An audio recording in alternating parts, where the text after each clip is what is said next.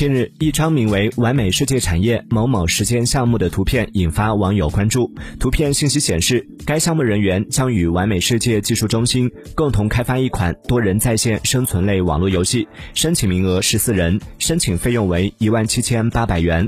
不少网友表示，这就是所谓的“付费上班”吗？对此，完美世界相关人士表示。